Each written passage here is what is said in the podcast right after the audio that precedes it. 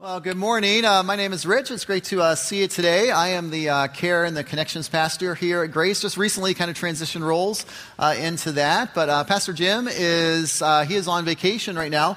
he and his wife Ann were celebrating their 25th anniversary this past week, and so they got to take a nice little trip and celebrate that and everything. So, but while he's gone, that gives me the opportunity to get to share with you, and so really thankful for the opportunity to be able to do that to share with you here in the main. Those of you that are over in the link as well. there are, as a speaker, there are three home run topics. Uh, three topics that, you know, whenever I speak to people, I know that they're always going to keep somebody's attention. And so uh, those topics are this uh, sex. Sex is one of those topics. People just want to know about that. And so that's always a home run topic when you talk about sex. Uh, the end times is another one people are just kind of fascinated by the end times. And so, so they just want to hear about that and learn about that and everything. And then the other topic is sex in the end times. And that's always a great topic, you know, to learn about. I think Pastor Jim will be covering that next week. And so uh, um, you can let him know that.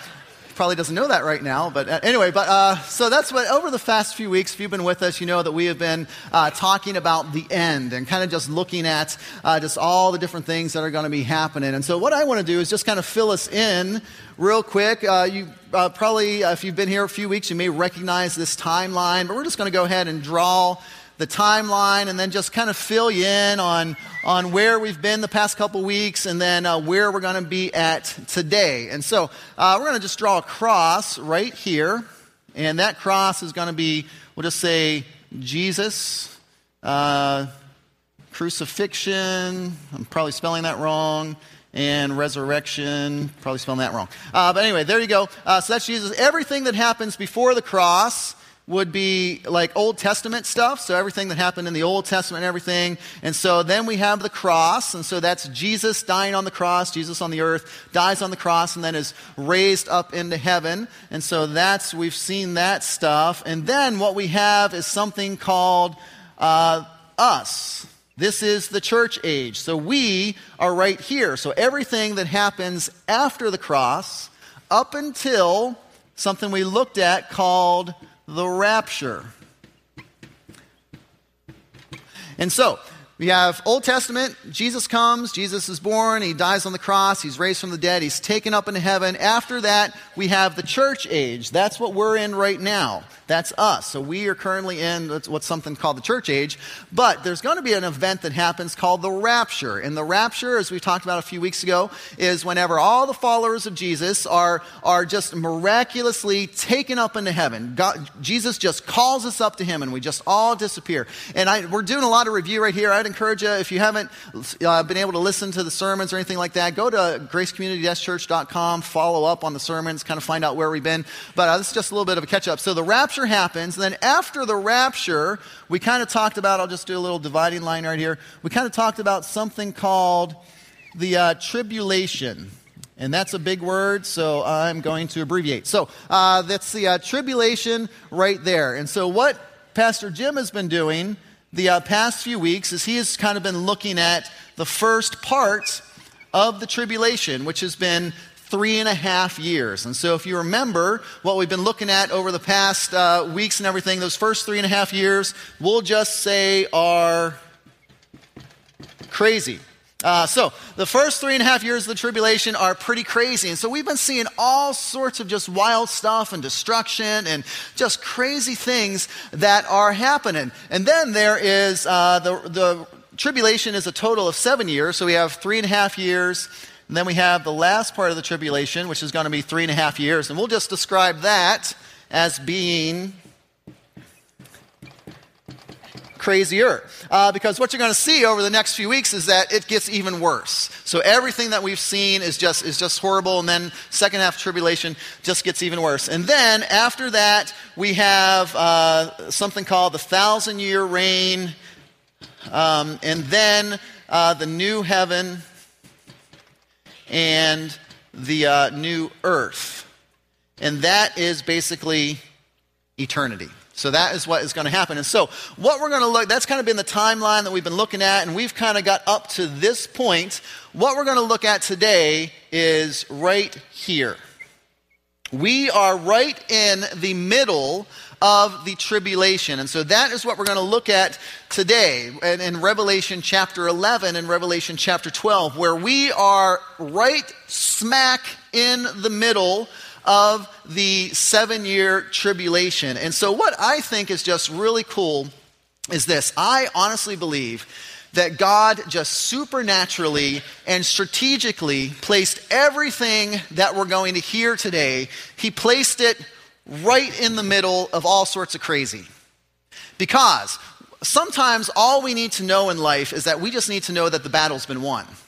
Sometimes that's the greatest reassurance that we can have. When life is crazy, when things seem to be falling apart, sometimes the best thing that we could hear is that the battle has been won. And that is something that we are going to see today. That's something that we're going to hear today in the midst of all sorts of craziness. Right in the middle of the tribulation. And not only right in the middle of the tribulation, but also right in the middle of the book of Revelation. We are just given a break we're given a break from all the craziness, and we see that the battle is won. And so I just want to kind of just give you a little bit of a heads up today that uh, what we're going to be doing today as we go on our journey is uh, we're going to, you know, we only have a certain amount of time, and there's a lot of stuff that we need to cover. So as we're on our journey today, we're going to hike through some things where I'm just going to, you know, just blaze through them. If you want to study them on your own, you can go ahead and do that. I'll give you scripture references, Bible references, all that sort of stuff, and you can take a look at those things. And then there are going to be other things that uh, we're going to camp at because um, we're just going to really focus on those and just try to learn from those. And so I just wanted to give you that heads up.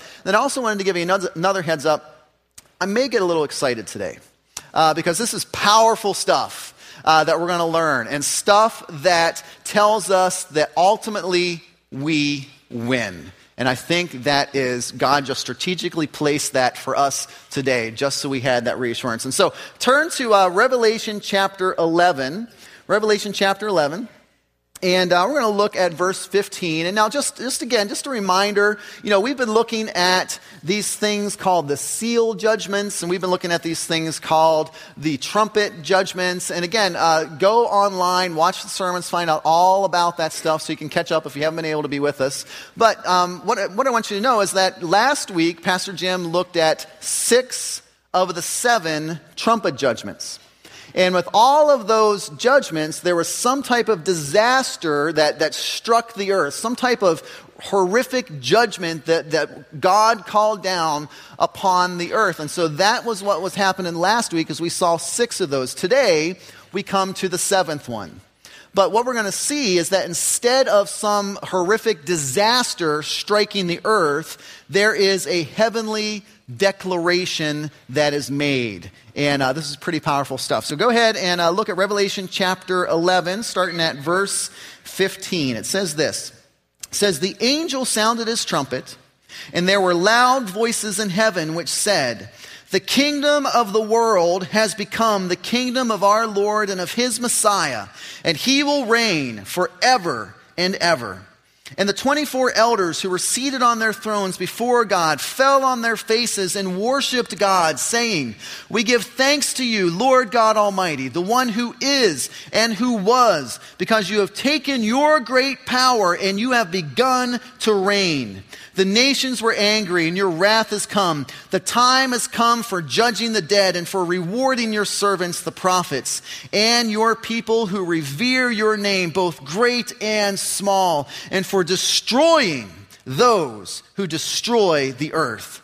And then God's temple in heaven was opened, and within his temple was seen the ark of his covenant, and there came flashes of lightning, rumblings, peals of thunder and an earthquake and a severe hailstorm. And so, a couple of things that I want to try to point out to you. The book of Revelation is filled with imagery, it's filled with signs, and it can make it just a little confusing to try to figure out what some of these things are. And so, what we're seeing is we're seeing uh, you know, that imagery come into place uh, right here. And the first term that you may not recognize as we were reading Revelation chapter 11 is that term 24 elders.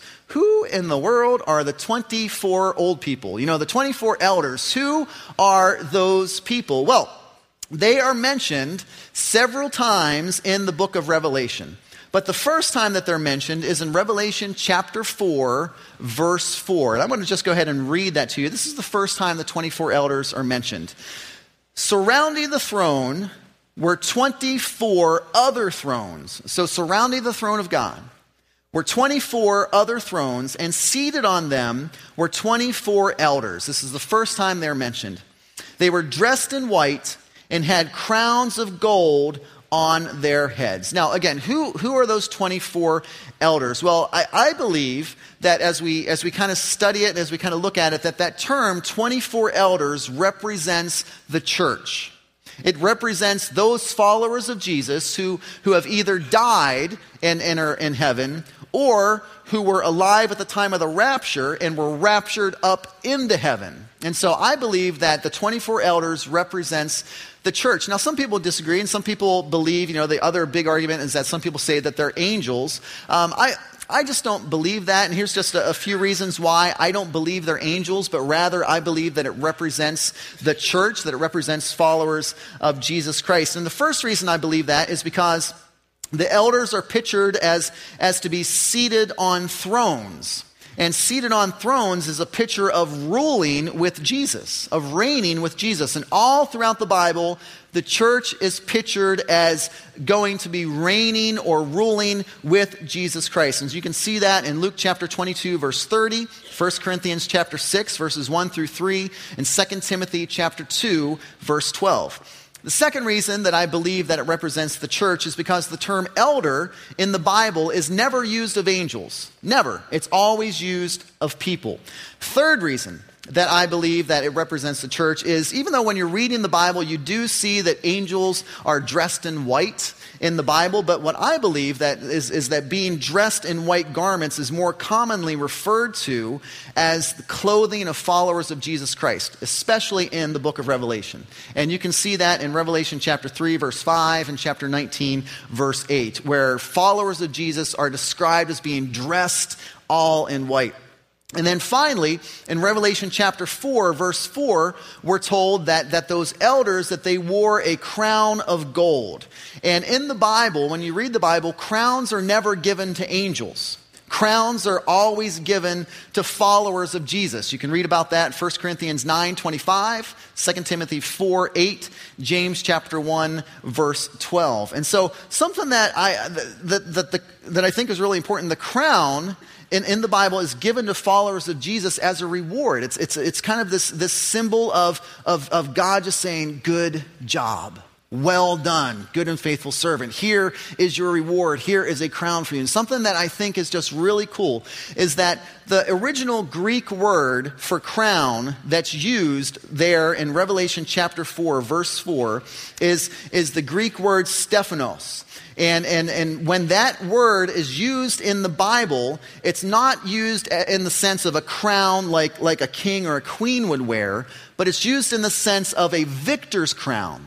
It, it's used in the sense of somebody wins a competition and they are given the prize. They are given the reward. And so it's the idea of, you know, today if somebody wins an event in the Olympics, they're given a medal and they wear that medal around their neck. That's their gold medal. They have won the competition. But back then, if somebody won an event in a competition, they were given a stephanos. They were given a crown, a wreath, something that they placed upon their head that symbolized that they were the winner. It is a victor's crown. And so, what I think is really cool is that the church, followers of Jesus Christ, were winners. We are the ones that are wearing the victor's crown. We are the ones that are described as having won the prize. And so I don't know how you're feeling today. You may not feel like a winner. You may feel like a loser, but what I want you to know is God never doubts your victory. Even in the future, he pictures you with that crown, with that victor's crown that is upon your head. You are the winner as a follower of Jesus Christ. I just thought that was really cool as I was looking at that. But that is also really important because we're going to touch on that a little bit later as well. So just keep that word in mind. So here we have in Revelation chapter 11, we have the church, we have followers of Jesus falling on their faces in heaven and declaring that the kingdom of the world has now become the kingdom of our Lord and of his Messiah, and he will reign forever and ever. And this is what, what we're told they said in, in chapter 11 is, We give thanks to you because you have taken your great power and you have begun to reign. This is a declaration in heaven, right at the midpoint of the tribulation, right in the midst of all of the craziness that is going on. This is a declaration in heaven that the enemy's right, that Satan's right to any authority that, authority that he has on earth is now being stripped from him. His authority is being taken from him. And so I, I, don't know if you realize this, this may come as a surprise to you, but, but the Bible does speak of Satan as having a measure of authority in this world. The Bible speaks of him as having a measure of authority in this world. 1 John chapter 5 verse 19 tells us that the whole world is under the control of the evil one. Ephesians chapter 2 verse 2 calls Satan the ruler of the kingdom of the air. John chapter 12 verse 31 Jesus called Satan the prince of this world. And so this is something that I, I, I don't fully grasp. It's something I don't fully understand, but this world is Satan's domain. This world is his domain. He has a position of authority in this world. Jesus described him as the prince of this world. And even in Luke chapter 3, it's Luke chapter 3, verses 5 through 7. This is whenever Jesus was being tempted and, and, and Satan himself was unleashing the full brunt of temptation upon Jesus. And in Luke chapter 3, verses 5 through 7, this is, how, this is what we're told. Um, the devil led Jesus up to a high place and showed him in an instant all the kingdoms of the world. And he said to him, I will give you all of their authority. I will give you all of their splendor, for it has been given to me, and I can give it to anyone that I want to. And so if you worship me, it will all be yours. This is what Satan told Jesus. You can't offer that unless it's yours. You can't offer that unless it's yours to offer. And so, what we're seeing is that we live on an earth that has been given to the devil.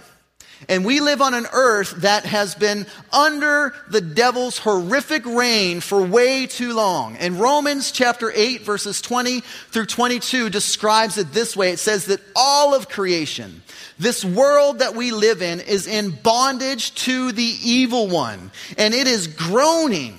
All of creation is groaning as in the pains of childbirth because of the rule of the enemy. So all of creation is groaning as in the pains of childbirth because of the enemy's horrific rule. My wife Carol and I, we have four kids, four young kids, and I have had the privilege and the opportunity to, to see every one of my kids born. And so I've been able to watch that. And so um, I have, you know, been in the room with my wife whenever she's been in labor. And so I've seen the beginning stages of labor and how, you know, that contraction hits and it's like, like, ooh, that's, that, that hurts, you know? And then, then, you know, she's been in labor for at least 12 hours with every one of our kids. And so, you know, at the beginning, it's like, oh, that, that, that hurts. That's painful. And then it goes on. It's like, oh, it's really bad. And then towards the end of the labor, it's just, ah, you know, just, just the pain and the groaning and the tears. And I've seen my wife cry. I've seen her just in absolute agony and I've seen her in pain. And, and I have just seen her at the end just be absolutely and totally and completely exhausted exhausted because of that pain. And I have thought two things. The first thing I have thought is, wow, my wife is absolutely amazing that she can do all this. And the second thing I've thought is, I am so glad I'm not a woman because there's no way. No way that I want any part of that type of pain. But, but this, this is what the Bible describes as, as what is happening to us. This is what the Bible describes as happening to all of creation. That because of the enemy's rule, because of his horrific rule, that we are as in the pains of childbirth, and all of creation is groaning, and all of creation is crying out for relief, and all of creation is just completely exhausted because of the rule of Satan. But here in Revelation chapter 11, we see that relief has arrived. Here in Revelation chapter 11, we see that Satan may be a prince, but he ain't no king. We see that he may have some authority, but he ain't no king. And we see that there is a time that the kingdom of the world is going to become the kingdom of our Lord and of his Messiah, and he will reign forever and forever. And what I think is just awesome about this passage in Revelation chapter 11 is we see that it is the church, that it is the church in heaven that falls on their faces before God as that last trumpet is, is, is sounded. The church, guess what? That's you and me. At some point, if you are a follower of Jesus Christ, you're going to be in heaven. You may die, but if you're a follower of Jesus Christ, you're going to heaven. You may not die, but if you're a follower of Jesus Christ, you're going to be raptured. We're going to be in heaven. And so, this part in Revelation chapter 11, if you are a follower of Jesus Christ, this is what you are going to do in heaven. You are going to fall on your faces and just say, Thank you, God, that the enemy's rule is over because we have groaned under the enemy's rule. We have been in agony because of the enemy's rule. We have experienced the hurt and we have experienced the pain and we have experienced the destruction and we have experienced all of the broken relationships and all of the physical and the sexual and the emotional abuse and all of the addictions and all of the death and all of the loneliness and the emptiness and all of the prejudice and all of the greed and all of the selfishness and all of the lies and all of the deceit and all of the suffering and all of the torment that the enemy has caused that we have lived under and that we have groaned under as if we were giving birth. And there's going to be a time that we get to be in heaven and we get to say, enough is enough. God, thank you that the enemy's rule is done, that enough is enough because his horrific rule has ended and relief has come. Our deliverer is coming, guys. He is coming and he is bringing his great and his mighty power with him, and he is going to reign forever and ever. We win. We win. And we get an incredible picture of this again in, in Revelation chapter 12. And in Revelation chapter 12, this is, uh, again, we're, we're going to see just this beautiful picture of just heaven open up, and we get to see exactly what is happening in heaven right in the middle of the tribulation. And something that I just want to point out to you in Revelation chapter 12 is this chapter is, it's a little confusing. Um, it's full of past events and it's full of future events. And sometimes those past events and those future events are only separated by a, by a period. You know, and so we're seeing things happening in the past and going to the future, then jumping back to the past and all that kind of stuff. But then we're also going to see that there's all sorts of imagery and all sorts of signs and all sorts of symbols. And, and remember that this is a vision that the author John, the apostle John, is, is, is seeing. And so the signs and the images that he's seeing in his vision are all representing something. And so we're going to try to just make some, make some sense of, of all of that today, and so hopefully it'll, it'll make sense to us. But look in your Bibles at Revelation chapter 12. Revelation chapter 12, and we'll just go ahead and start with, uh, with verse 1. Revelation chapter 12, verse 1 says, A great sign appeared in heaven a woman clothed with the sun, with the moon under her feet, and a crown of 12 stars on her head. She was pregnant, and she cried out in pain as she was about to give birth. Then another sign appeared in heaven an enormous red dragon with seven heads and ten horns and seven crowns on its heads. Its tail swept a third of the stars out of the sky and flung them to the earth. The dragon stood in front of the woman who was about to give birth so it might devour her child the moment that he was born. And she gave birth to a son, a male child who will rule all the nations with an iron scepter. And her child was snatched up to God and to his throne. The woman fled into the wilderness to a place prepared for her by God where she might be taken care of for 1260 days. What in the world is going on? You know, like here we're seeing we're seeing a, a pregnant woman running from a dragon and this dragon wants to eat her baby. It's like doo doo doo. You know, like this is like crazy. Crazy stuff that that is going on here. And so what I want you to know is is that I have you know, as I've been looking at this this week and trying to make sense of all this and figure it all out, I have been leaning on people a whole lot smarter than me as I've been studying and reading and listening and all that kind of stuff. But, but I think that we can make sense of this. And I think that we can figure out what, what this all means. And so let's, let's break this apart and figure out who each of these characters are. So we're given, you know, uh, four kind of characters here. We're given a woman, a pregnant woman. We're given a male child. We're given a dragon. And then we're also given some stars that, that are talked about. And so, what do all of these things represent? Well, I believe, first of all, that the woman that is talked about is, is, the, is, is Israel. I believe that it's the nation of Israel. And Revelation chapter 12, verse 1 says, A woman clothed with the sun, with the moon under her feet, and a crown of 12 stars on her head. The reason I believe that represents the nation of Israel is because that very same terminology is used thousands of years earlier in Genesis chapter 37, verse 9. And it's the same terminology a woman, a sun, a moon, and, and, and stars. It's, it's the same terminology, terminology that's used in Genesis chapter 37, verse 9. And what happened there was there was this guy named Joseph, and Joseph had a dream. Now, Joseph's dad was a guy by the name of Jacob. Jacob later changed his name to Israel. I don't know if you heard the names Abraham, Isaac, and Jacob. They are the, the fathers of Israel, the patriarchs of Israel. And so Jacob, eventually, his name was changed to Israel. Jacob had 12 sons. One of his sons was Joseph, then there were 11 others uh, sons, and those 12 sons made up the 12 tribes of Israel. So they began to make up the nation of Israel. Now in Genesis chapter 37 verse 9, Jacob or Joseph has a dream. And in that dream, Jacob and his wife are referred to as the sun and the moon. Joseph and his 11 brothers are referred to as stars. And so I, I, think we're seeing the same terminology here that kind of points to the woman in Revelation chapter 12 being represented by the nation of Israel. Uh, so I think that's what we're seeing. Then we see another sign, the red dragon, with seven heads and ten horns and seven crowns on its head. Now, we see this one is a little bit easier because the dragon is actually described in verse 9 of Revelation chapter 12, and the dragon is said to be Satan. So that's a pretty easy one. That one is clear. Now, what's a little more confusing is that the dragon has seven heads, ten horns, and seven crowns. What does all that mean? Let me, let me just hopefully try to explain that to you.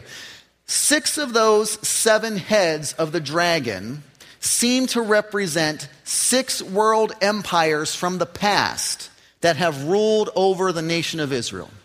So, six of those seven heads of the dragon seem to represent six world empires from the past that have ruled over the nation of Israel. What are those empires? There's the Assyrian, the Egyptian, Babylonian, the Persian, the Greek, and the Roman empires. And what seems to be the case is it seems as if Satan himself was somehow the force behind those empires. Uh, remember what we read in, in Luke chapter 3 that Satan can give his authority to anybody that he wants to.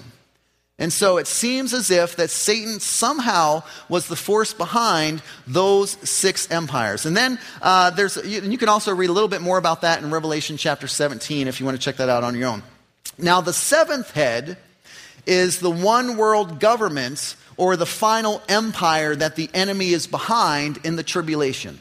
So, six of those uh, empires have happened in the past. That's, that seventh empire, that seventh head, is something that is going to happen in the future. And it represents the final world empire that the enemy is going to be behind. The ten horns represent that final world empire and the nations who are a part of it. So, those nations that will make up that final world empire. And then the seven crowns appear to represent the devil and his authority in these world empires. And so the crowns here seem to represent authority. Remember, the devil does have some authority, and he always tries to set up his authority in opposition to God. That's just not going to work. God doesn't go for that very well. But what he tries to do is set up his authority in opposition to God. And, and what we see, again, something I just think is really cool, cool. We see that the dragon, that the heads have seven, that they're wearing crowns.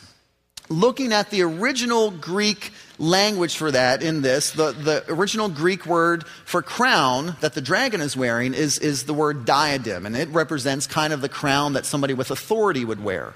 And so, yes, the enemy does have a measure of authority. But in Revelation chapter 12, we also see that the woman is wearing a crown. And guess what word, Greek word, is used for the woman's crown? It's the one we looked at earlier, the Stephanos. Guess which, remember which one that is? That's the winner's crown. So, so the enemy here may have some authority, and he may be, even with that authority be able to cause some damage. But guess what? He never wears the winner's crown. That is only reserved for us. That is reserved for the followers of Jesus Christ. We are the ones that win. Only we get to wear the winner's crown. I just thought that was something that was really cool that, that I discovered this week. Now, verse 4. Verse 4 tells us that the dragon swept um, the dragon's tail swept a third of the stars out of the sky and flung them to the earth. So he took a third of the stars out of the sky and he flung them to the earth. Now, there's a lot of speculation about this and what this means. What I believe that it means is, is I believe that the stars here represent angels and that this is a quick look in the past when we, you can look at Ezekiel chapter 28 and Isaiah chapter 14 when Lucifer fell from heaven and, and just kind of that rebellion that, that is talked about for whatever reason against God. And, and, and in that, whenever he fell from heaven, that's talked about in those chapters, he was somehow able to deceive millions of angels. If this is accurate, one third of them. One third of the angels he was able to deceive and taking with him. And so they are now fallen angels that are with him that try to do his work and that fight against us in the spiritual battles that we can't see, but we can feel them. That's for sure. That's all that stuff that's going on. Then we have a child who is talked about. And I believe that the child represents Jesus. Uh, we see here in, in, in, chapter 12 the dragon stood in front of the woman who was about to give birth so that it might devour her child the moment that he was born. She gave birth to a son, a male child, who will rule the nations with an iron scepter. And her child was snatched up to God and to his throne. This is a very clear description of Jesus because if you look at Psalm chapter, Psalm chapter 2, verse 9, we'll see that in a prophecy in Psalm chapter 2, verse 9, the same terminology is used about how Jesus will rule. It says that he will rule with an iron scepter. And then also, the woman in here gives birth to a son. Jesus, a Jew, came from the nation of Israel. And then when it says that he was snatched up to God, I believe that this describes Jesus being taken to heaven after his death and, and, and, his resurrection. And so what we're seeing here is, is the sign of the child here is referring to Jesus. But what is really important to understand about all this, I know this gets a little confusing, but what's really important to understand about all this is ever since the beginning of time, Satan has been trying to stop God's plan. Ever since here, Think of Garden of Eden, all the way to probably somewhere in that area.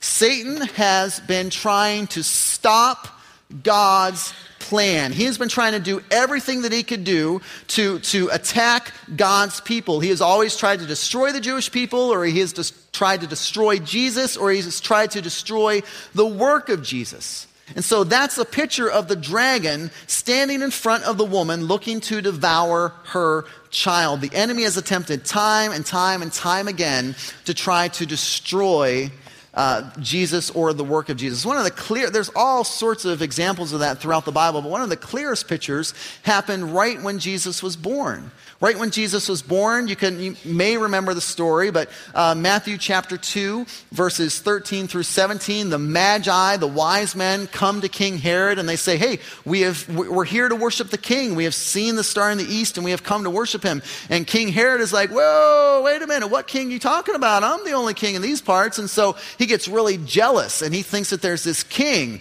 that, that's happening. So what he wants to do is he's like, Well, there's not going to be any king but me. And so in Matthew chapter 2, verses verses 13 through 17, we read that, that King Herod sends a decree that to kill every baby under the age of two. This, this happened right after Jesus was born. But Joseph and Mary were warned in a dream and they were able to escape. And so, all throughout history, the enemy has attempted to destroy God's plan, and all throughout history, he has failed to do it every single time. And then we look at uh, verse 6. You guys doing all right? It's a lot of stuff, right? This is heavy. Okay, well, if we need to take a deep breath, we can. Let it out. Good. Okay. All right. So here we go. That might have been more for me than for you. I don't know. But um, we're looking at verse 6 now. Verse 6, we see the woman Israel flees into the wilderness to a place that is prepared for her by God, where she will be taken care of for 1,260 days. 1,260 days is three and a half years. So, what we're looking at here is we've already seen the first part of the tribulation. Now we're there today. We're at the middle part. That's what we're studying. And this three and a half years, the 1,260 days, is the second part of the tribulation. And so, what is going to happen is that all of Satan's fury and all of his anger and all of his hatred towards God and people will come to a climax during this second part of the tribulation because he unleashes everything he has on them. Unleashes everything he has on them. But God supernaturally protects them. And this is just an amazing picture of what God does. You can skip down to verse 14. Verse 14 in Revelation chapter 12. It says, The woman, the woman was given two wings of a great eagle so that she might fly to the place prepared for her in the wilderness, where she would be taken care of for a time, times, and half a time out of the serpent's reach. That time, times, and half a time, time is one year, times is two years, half a time, half year. Add that together, you get three and a half years. Just a crazy way of saying that. Anyway, um, so what we have is we have Israel is somehow led to the desert by God and is protected by them. And as I was thinking about that this week, I was like, how crazy is that? Because just like just going to the desert doesn't seem like it's going to protect somebody. Just going into a desert doesn't seem like it's going to protect anybody from the world's greatest army. Seriously, we have missiles that can find anybody. We have the ability to destroy anything. We have the capability to find anybody at any moment, at any place on, on earth. And so, how could simply going to a desert protect Israel from the greatest army that, that the world will know at that time? And then I was just thinking about that, and I was like, well, it's not like God hasn't done that before. You know, if you think about it, you guys remember the story of Exodus? The, the Israelites, the nation of Israel, escaping from Egypt and being in the desert, and God throughout that journey just protected them and watched over them in the desert. God has a history of protecting his people in the wilderness. I mean, God, uh, in Exodus chapter 19, verses 4, uh, verse 4, we're told this. This is what God told to Moses right before he received the Ten Commandments. It says, You yourselves have seen what I did to Egypt and how I carried you on eagle's wings and brought you to myself. So God has a history of carrying people on his wings and protecting them in the desert. Exodus chapter 14 talks about the Jewish people uh, being set free uh, from the nation of Egypt. And if you remember the 10 plagues and all that kind of stuff, and then after the 10th plague, Pharaoh's kind of finally like, just get out of here, just leave. And so the Israelites leave, but then Pharaoh changes his mind, and then he sends his armies after him. And then in uh, Exodus chapter 14, verse 10, we read, As Pharaoh approached, the Israelites looked up, and there were the Egyptians marching after them, and they were terrified, and they cried out to the Lord. And then you skip down to verse 13, and it says, Moses answered the people, Do not be afraid. Stand firm, and you will see the deliverance of the, that the Lord will bring you today. The Egyptians you see today, you will never see again. And then I love this part of the verse. It says, The Lord will fight for you. You only need to be still. The Lord will fight for you. You only need to be still. Then verse 19 says, Then the angel of God, who had been traveling in front of Israel's army, withdrew and went behind. The pillar of clouds also moved in front and stood behind them, coming between the armies of Egypt and Israel. This is what God does. He comes between us and the enemy. He surrounds us with his presence. He comes between us and the enemy who wants to destroy our lives. And anytime that the phrase wings is used in reference to God in the Bible, it is always, always refers to a shelter. It always refers to a place of protection. It always refers to, to a source of strength. And there's no greater example of that than in Psalm chapter 91. Why don't you just turn there with me? Psalm chapter 91 right in the middle of your Bible. Psalm chapter 91, verses 1 through 8, just describe this beautifully. Psalm 91, verses 1 through 8, it says, Whoever dwells, whoever dwells in the shelter of the Most High will rest in the shadow of the Almighty. I will say of the Lord, He is my refuge and my fortress, my God in whom I trust. Surely he will save you from the fowler snare and from deadly pestilence. He will cover you with his what? With his feathers and under his what?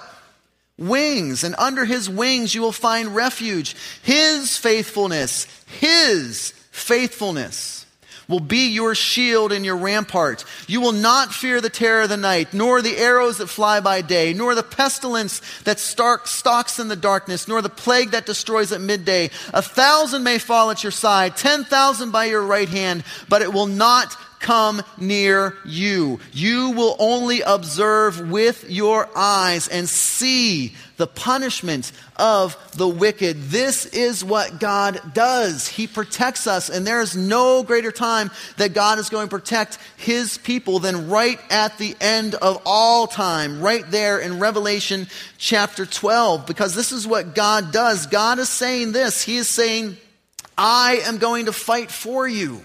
You only need to be still. He says, I will cover you with my feathers, and under my wings you will find refuge. My faithfulness will be your shield and your rampart. We understand what a shield is. We know what that is. We may not understand what a rampart is, but a rampart just takes the protection of a shield to a whole nother level.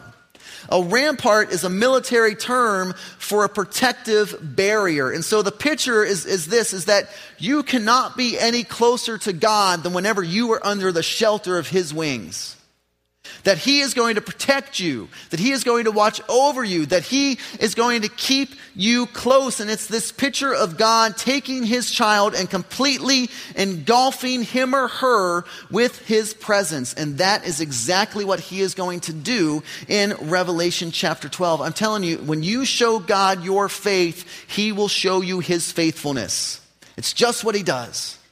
When you show God your faith, He will show you His faithfulness. And in Revelation chapter 12, Israel finally says, All right, God, we are going to show you our faith because you're the only thing that we have left because life is caving in all around us.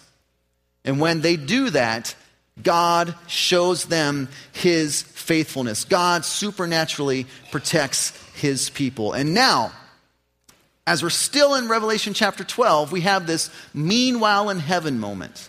So while all of this is going on on earth, we have this meanwhile in heaven kind of moment that's found in, uh, in verse 7. Let's go ahead and look at verse 7 of uh, Revelation chapter 12. It says, it says, Then war broke out in heaven. Michael and his angels fought against the dragon, and the dragon and his angels fought back. But he was not strong enough, and they lost their place in heaven. The great dragon was hurled down, that ancient serpent called the devil or Satan, who leads the whole world astray. He was hurled to the earth, and his angels with him. Then I heard a loud voice in heaven say, Now have come salvation and the power and the kingdom of our God and the authority of his Messiah. For the accuser of our brothers and sisters, who accuses them before our God day and and night has been hurled down. And they triumphed over him by the blood of the Lamb and by the word of their testimony. And they did not love their lives so much as to shrink from death. This is fascinating to me. This is fascinating because we are getting a glimpse of the battle that we can't see, but we know is there because we can feel it. If you feel opposed in your life, it's because you are opposed. Exodus or Ephesians chapter 6 verse 12 talks about a, a, a, that our battle is not against flesh and blood, but it is, it is against powers and authorities and, and the heavenly realms, these dark forces in the heavenly realms, realms, and they struggle against us and they oppose us, and you have an enemy. And that enemy has a plan for you. And that plan is this He has a plan to do all he can to try to lead you astray, to keep you in bondage, to keep you deceived, and to keep the power of God from being active in your life. That is his plan for you. And so, what we're seeing in Revelation chapter 12 is we're seeing these two angelic generals going to battle with each other and taking their armies and just fighting against each other. And we see, the, we see Michael, the Bible refers to Michael as the archangel, and he seems to be the one designated as the guardian of Israel. And the Bible also gives signs of the fact that there are certain angels or certain demons who are assigned to certain countries or certain empires. And you can look at Daniel chapter 10 and Daniel chapter 12 to get a, to get a little bit of a glimpse of that. But what you have going on here is you have this heavenly battle that's going on. And I, will be honest, I don't understand all this. I don't understand what it's all going to look like. And, and there are a lot of smart, smart people who have different opinions of, of what this means. I'm just going to tell you what I think it means. And you can look at it on your own and you can try to figure out what you think it means. This is just what I think is going on here. I believe that this is a picture of a battle that signifies something that happened in the past but is finally being carried out in the future. So I believe that it's something that signifies what happened in the past at the cross and is going to be carried out in the future, right at the midpoint of the tribulation. And it's sort of the idea of a courtroom. You know, in a courtroom, you can be pronounced guilty, but you may not receive your sentence immediately. And so it's kind of that, that same idea. and so, what we find here is that Satan loses the battle and, in essence, loses his position in heaven. Now, what position did, did Satan have? Verse 10 tells us that Satan is an accuser, that he accuses us before God day and night. He accuses us. And the part of this battle that I believe is represented in the past, excuse me, is at the exact time of the cross. Whenever Jesus died on the cross, at the very moment of the crucifixion, there was a war that was being fought in the heavenly realms, and Satan lost.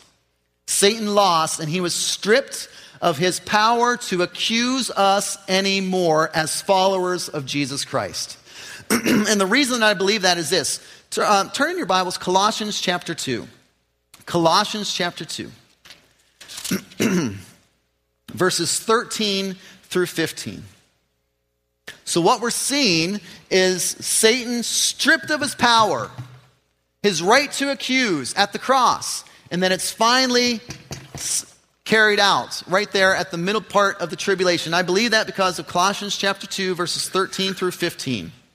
It says this When you were dead, in your sins and in the uncircumcision of your flesh, or basically when you were stuck in your sin dead life. That's what that means. God made you alive with Christ. He forgave us all of our sins, having canceled the charge of our legal indebtedness, which stood against us and condemned us. He has taken it away, nailing it to the cross, and having disarmed the powers and authorities. He made a public spectacle of them, triumphing over them by the cross. Remember that Satan has been trying to stop God's plan from the beginning of time. He's tried everything that he could do. And when he couldn't get rid of the Jewish people, and then when he couldn't stop Jesus from being born, he's like, well, okay, well, I'm just going to kill Jesus. I'm just going to get rid of him. And that was part of his plan. And when all else failed, he got Jesus on the cross. And just imagine all that's going on in the heavenly realms right there, the battles that are being fought, and everything that's happening. And Satan is finally like, this is my plan, and my plan is now to kill Jesus. And whenever Jesus is hanging on the cross, Satan is like, my plan has finally worked. I have failed throughout time, but my plan has now finally worked. Mike Tyson, Mike Tyson, at the highlight of his boxing career, was being interviewed, and he was asked about the importance of having a plan in a boxing match. How do you plan for a boxing match? Was kind of kind of the question. And he said this. I love I just love what he said. He said, "Everyone has a plan until they get punched in the face." And I loved that because you can come up with your plan, but when you get punched in the face, everything just goes out the window. Listen to this. Satan had a plan. But the cross was his punch in the face, man, because he has been scrambling ever since then. He thought that his plan had worked and he thought that he had won, but the cross just punched him right in the face. And what happened at the cross is that the cross became a public spectacle of the devil's own defeat. And he was disarmed of his power to accuse us. And so when you come to Jesus and when you trust him and when you are made alive in him, Colossians chapter 2 verse 14 says that every charge against us is canceled. The accusations of the enemy can no longer stick. And that's what it means in Revelation chapter 12, verse 11, where it says, They triumphed over him by the blood of the Lamb. Because the blood of the Lamb means that the accusations don't stick anymore. I asked Pastor Dan, Pastor Dan to come up here. He's somewhere around here, I thought. There he is. He's on the other side. This is Pastor, Pastor Dan is our, uh, uh, new youth pastor on staff. He's doing awesome. So uh, it's great to have him on staff and just really enjoying him being here and stuff. But uh, that's Dan, and Dan's going to kind of represent, first of all, he's going to represent somebody that doesn't follow Jesus. So he's going to represent somebody that is not a follower of Jesus Christ. And so when the enemy makes an accusation before God against Dan, the accusation will stick. And so let's just throw out some accusations. Lust, it's going to stick. Bitter, it's going to stick. Greed, it's going to stick. There's pride, it's going to stick. Maybe he has a temper, he can't control it, that's going to stick. Maybe he's a big worrier, and that's going to stick. He's a Michigan fan, that sticks. Uh, envy, that sticks.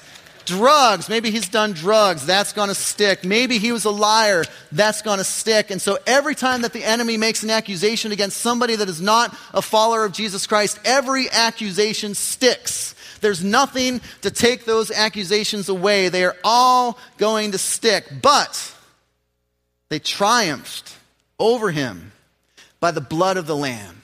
And so, what we're going to see is that the blood of the Lamb not only covers up all of those accusations and not only covers up all of those sins and not only covers up everything, all of his past, and not only covers that all up, but whenever the enemy goes to make an accusation against him now, it's not going to stick. Nothing sticks to the blood of the Lamb. There's nothing that the enemy can do to take you away from God. And it is all just going to fall off. And they may be true. They may be true.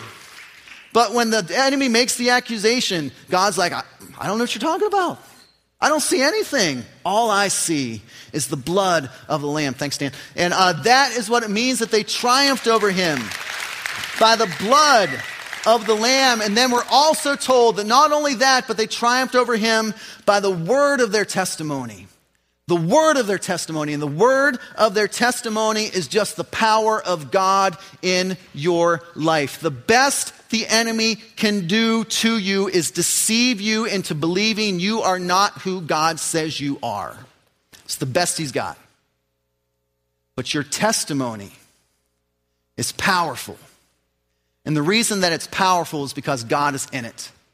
And so, whenever you, you, you have the power of God in your life, it changes things.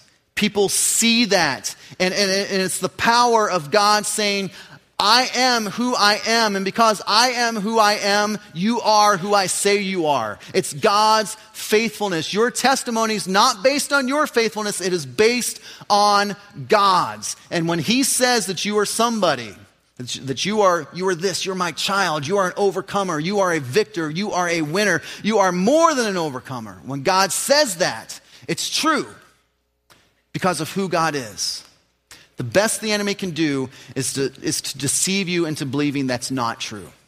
But we overcome by the blood of the Lamb and by the word of our testimony. Let me tell you, the enemy may be a prince, but he is no king.